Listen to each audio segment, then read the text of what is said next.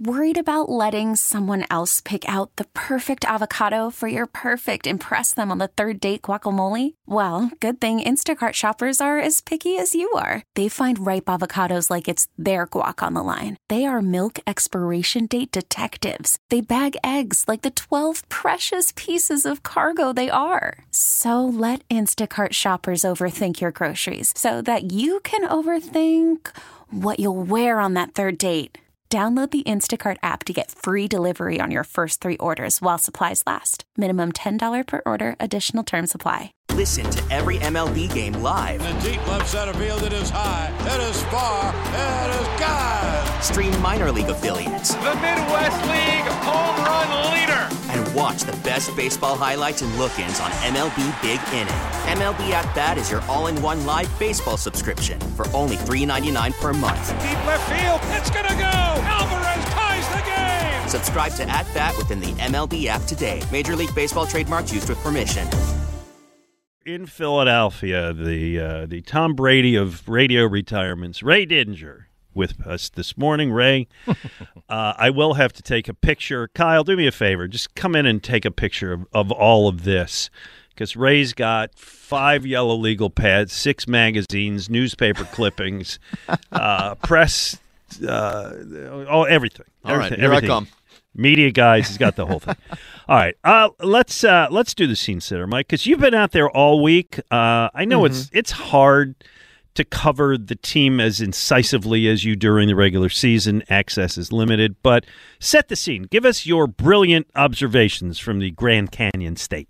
Well, let's look at this from two perspectives one, the team, and two, the fans. So I was saying to somebody the other day, the team seems very uh, quietly confident to me. Uh, if you guys remember back five years ago, before the, the Patriots Super Bowl in Minneapolis, there was an edge to that Eagles team. It was the whole underdogs thing. It was going against Belichick and Brady. You had Alshon Jeffery guaranteeing that the Eagles were going to win the game. Uh, there was a bit more of a chip on the players' shoulders, I felt like at that time, than there is now. Definitely get the sense that they just feel very good about their chances, that they know they're a good team. Uh, they got here on merit, and uh, they're willing to go out there Sunday and kind of let the chips fall where they may. In terms of the town of Phoenix itself, I, I and I know you guys have been talking about this a little bit. I know Glenn and I have spoken about this on the show. Uh, it's it's different. Um, it took a little while for people to get out here uh, to see more and more Eagles fans. You started to see them Thursday and then yesterday throughout the city. I think that's a function number one of how expensive it was to come out here. Uh, so people waited till the last minute to to come on out here for the game. I also think that because it's Phoenix and the weather is beautiful and the Waste Management Open, the golf tournament is going on, people are more spread out. Uh, you know, Ray, I tell this story all the time, but back in Minneapolis, Ray and I did, uh, back when it was still on the air, Philly Sports Talk on Friday afternoon from the Mall of America. And there were 200 people there in the rotunda of the mall watching us do that show. And most of them were Ray's groupies, to be quite honest. um, it was this, So you're the saying the damnedest thing- town was filled with 70 year old women? it's the damnedest thing I have ever seen, Glenn.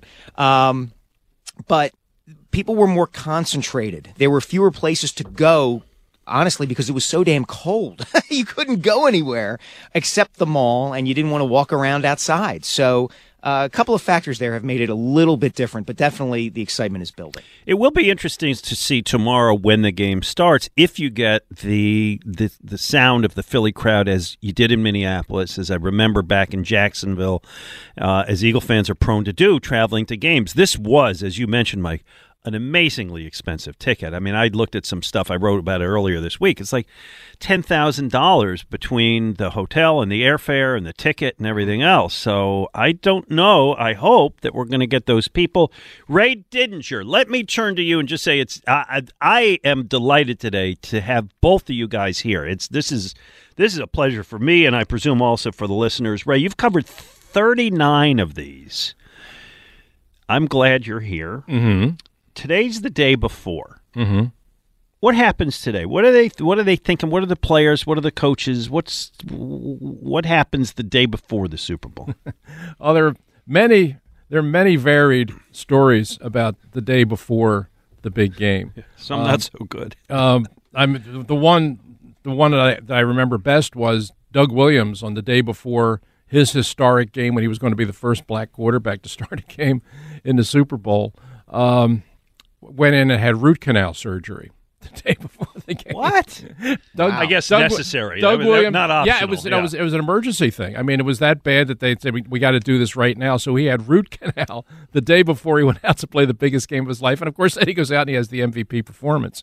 So I would think that's an extreme case. I wouldn't recommend that across the board. Um, but you know, Mike was referencing the uh, the last Eagles Super Bowl in Minneapolis, and I was very um, I was very curious to see uh, to, to kind of gauge the emotional readiness of the Eagles team when I got to Minnesota because I had been through it with the Eagles in New Orleans, the Vermeil team for Super Bowl 15. Uh, and I saw how uptight and stressed out that team was by the end of the week. Uh, and it concerned me going into that game. I still to this day think the Eagles were a better team than the Raiders, but they certainly didn't show it on game day. Uh, and I really think a lot of it had to do with just their mental state going into the game. They were just really, they were really wound tight. And I kind of wanted to see where the Eagles were in Minneapolis before they went out to play the Patriots. And when I got out there, and, and Mike described it very well, the everybody was sort of con, everybody was sort of congregated in the Mall of America, and the Eagles hotel. The Eagles had a were staying in a hotel that was connected to the Mall of America. So you, there were Eagles players and their families all over the place. I mean, everywhere you turned, you're bumping into Brandon Graham or, or uh, you know, Jason Kelce and their families, and uh, and everybody and the players just seemed so loose and they seemed so happy and they were really, really enjoying the moment. And when I saw Seth Joyner out there, I mentioned it to him, and Seth said, "Hey, man, these guys can't wait to play this game." Uh, and it just it just sort of reaffirmed my feeling. You know, I think the Eagles are going to pull this off. You know, I just I like on Friday after seeing what I saw and talking to Seth, I became more confident that the Eagles were going to win the game, and they did. Now Mike's out there, so he's been able to see these guys and been to the press conferences and stuff. But from what I can see on television, uh, the interviews I've seen on television, I mean, Nick Sirianni seems to be handling it really well. Uh, seems to be having some fun with it. The players seem loose. It seems like they're enjoying it. And from, I mean, I'm I'm judging it from a distance. Mike's closer to it, but it seems to me like they're in a pretty good place. I think that they they look to me like a team that's ready to play. Mike? Yeah, I I agree with that completely, Ray. Uh, there's there's no sense amongst the players or Sirianni or any of the assistant coaches, and that's been one of the benefits of this week. Is while access is limited, you do get to interact and interview all the assistant coaches on the team, which you don't generally get to do during the season. It's very rare for that to happen. So, you know, there have been I've done sit downs with Shane Steichen and Jeff Stoutland and a little bit with Jonathan Gannon, and to a man, they are none of them are betraying any kind of nervousness or concern, any of the tightness that Ray mentioned leading up to the 80-81 Super Bowl. Uh, it feels very much like the entire season has felt if you've been around the team. So I think that that bodes pretty well. Do you sense a difference from five years ago this week to now this week? Like I said earlier, I think there was an edginess uh, to the players back then because they embraced that underdog role so much. Yeah, I do think I they felt it. like uh, going into a game against Bill Belichick and Tom Brady, they really felt like nobody thought they would win. Uh, and of course, they're playing with their backup quarterback and a second year head coach.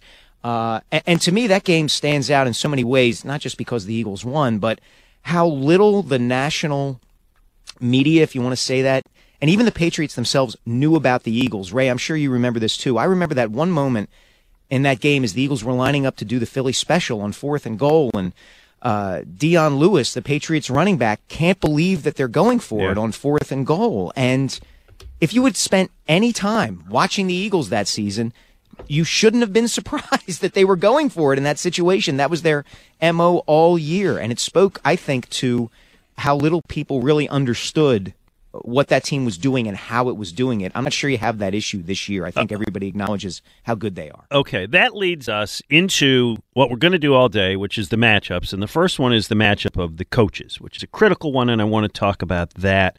Uh, Nick versus Andy. Uh, let me just give you guys some numbers, and I'm, most people have probably seen these by now. Both teams, 16 and 3 this year.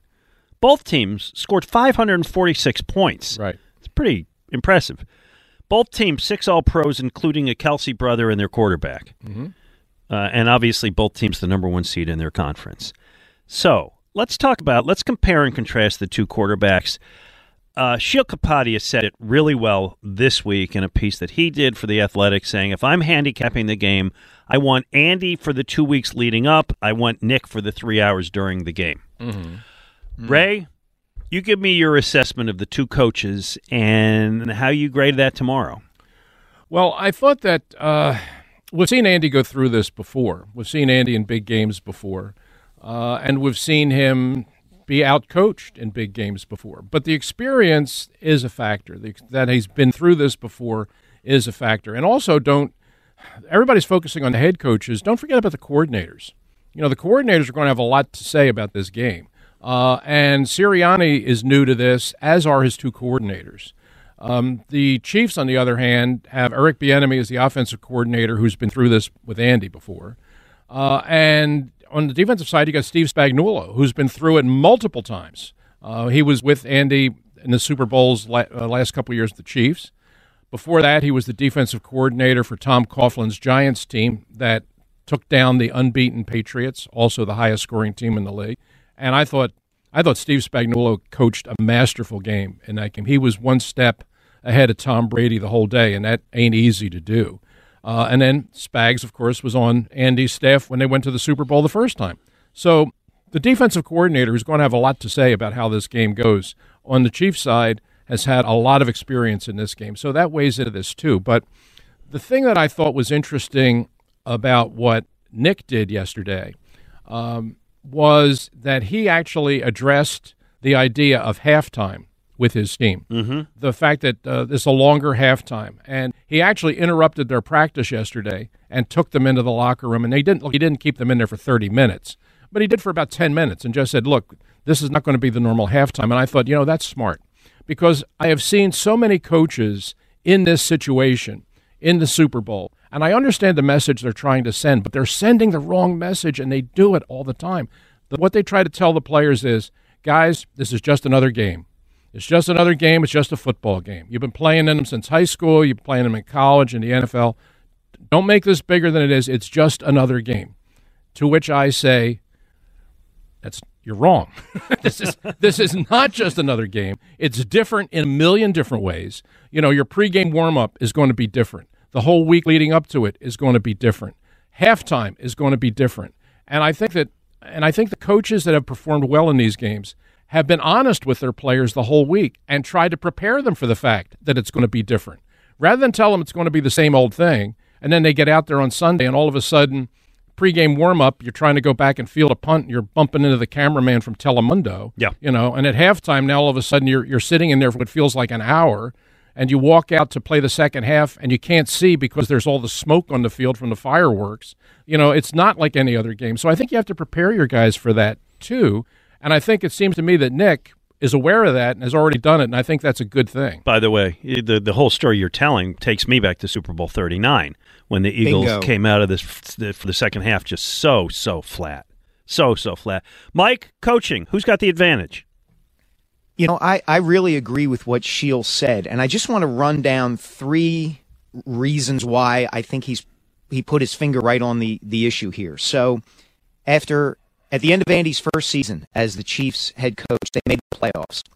They played the Colts in Indianapolis. They had a 20 point, 28 point lead in that game and ended up losing 45 44. Hmm. In 2018, they had a 21 to 3 lead on the Tennessee Titans in the playoffs and ended up losing 22 to 21. Last year, AFC Championship game, they had a 21 to 3 lead on the Cincinnati Bengals, ended up losing 27-24 in overtime. To me, I, I agree with what Sheil said in that I feel like Sirianni will adjust in game more adeptly than Andy will. Uh, Andy will win the first couple of weeks. He's he he's the preparation king. But if things start to go off script, so to speak, I feel like Sirianni will adjust. Having said that, I, I offered those three examples because I'm really curious to see what happens if the Chiefs take an early lead. It's if it's let's say 14 to three or 21 to 10 or something like that. Uh, will the Eagles stay the course? You know, there have been situations in this season where they've been down early. They were down 14 nothing to the Jacksonville Jaguars and came back and won.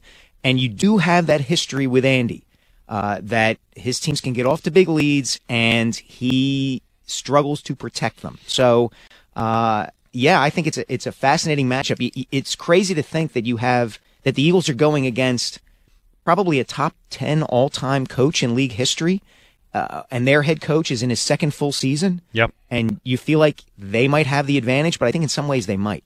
Do you know how many times this year the Eagles had to call a timeout for or take a delay penalty because the play was not in? Jeez. I'm gonna I'm gonna guess zero. Zero. Yeah, I was Zero. going to say I, I can't remember one. How many times did we have that during the Andy years? It seemed like at least once a game. Right. Now, I don't watch the Chiefs enough to know if that is as big an issue now as it was, and maybe some of that was on Donovan McNabb, maybe, although it happened with other quarterbacks here. Uh, one of the smarter things Nick did, and I know he was criticized for it at the time, I thought it was great, is when he gave over the play calling so that he could focus on the big picture. Right. And I think that works. And sometimes during games, we all know the TV shot of Andy behind the enormous diner menu uh, full of stuff with his mustache deeply in it as stuff is going on. And I, I, I think I agree with what Sheil said, what you said. Andy's probably done more, knows more, schemed more over the last two weeks than Nick is capable of at this time in his career. But tomorrow, in a tense moment, in a close game, I go with Nick. Mm-hmm. So let's see. Let's think in a call here. Let's go to Jared in West Virginia. Morning, Jared. What do you think? Hey, good morning, guys. Hey, Can you hear me? yeah, we got you. Go ahead. Okay, good. Uh, well, first of all, let me say I, uh, living in West Virginia, I didn't get to have WIP growing up. I was a subscriber to the Eagles Digest, and I loved uh, listening to or reading Ray's columns that he would put in there. So I want to say uh, hi to Ray.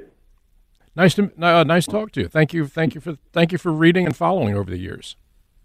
I found uh, WIP on the radio.com app back in 17, right before the start of the season. So I got to ride through that whole season, which was pretty awesome. Sure. Yes, it was. Um, what I was going to say about the game is I'm really concerned. I know that Andy's going to try to get the ball out of Mahomes' hands as quick as possible. I'm concerned with um, him passing to the running backs, McKinnon and Pacheco, uh, especially.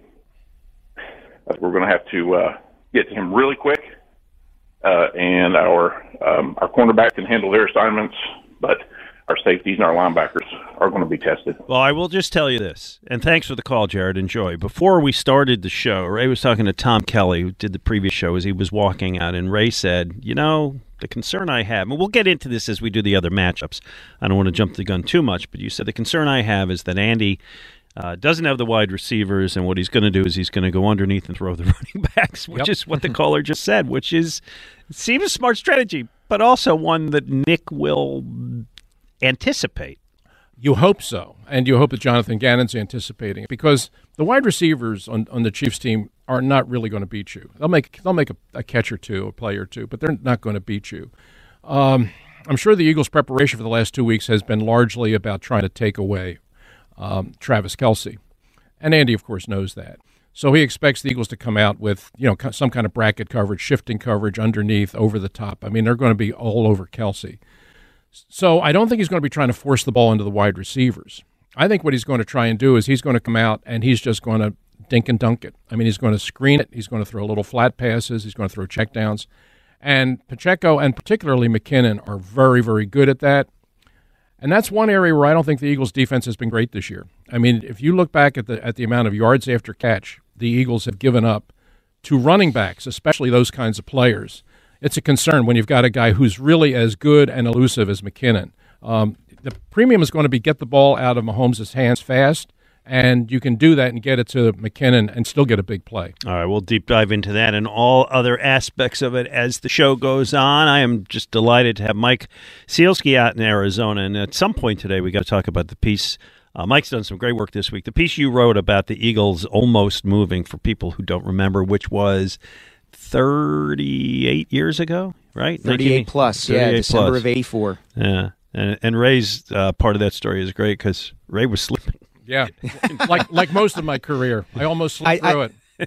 I did talk to Ray early in the week, and, uh, and Ray actually was quoted in a terrific piece by Sam Farmer of the LA Times on the very same topic. So Yeah. looking forward to discussing that. We'll get into that as we go on. And as we said earlier, Hall of Famer Joe Klecko will join us. But we're going to break it all down, every position matchup, every aspect of the game in the show with our predictions. It's the day before the Super Bowl. Mike Sielski in Arizona. Ray Didinger back in studio. I'm Glenn Macnow on 94 WIP. Listen to every MLB game live. In the deep left center field, it is high, it is far, it is God. Stream minor league affiliates The Midwest League home run leader. and watch the best baseball highlights and look-ins on MLB Big Inning. MLB At Bat is your all-in-one live baseball subscription for only $3.99 per month. Deep left field. It's gonna go. Alvarez ties the game. Subscribe to At Bat within the MLB app today. Major League Baseball trademarks used with permission.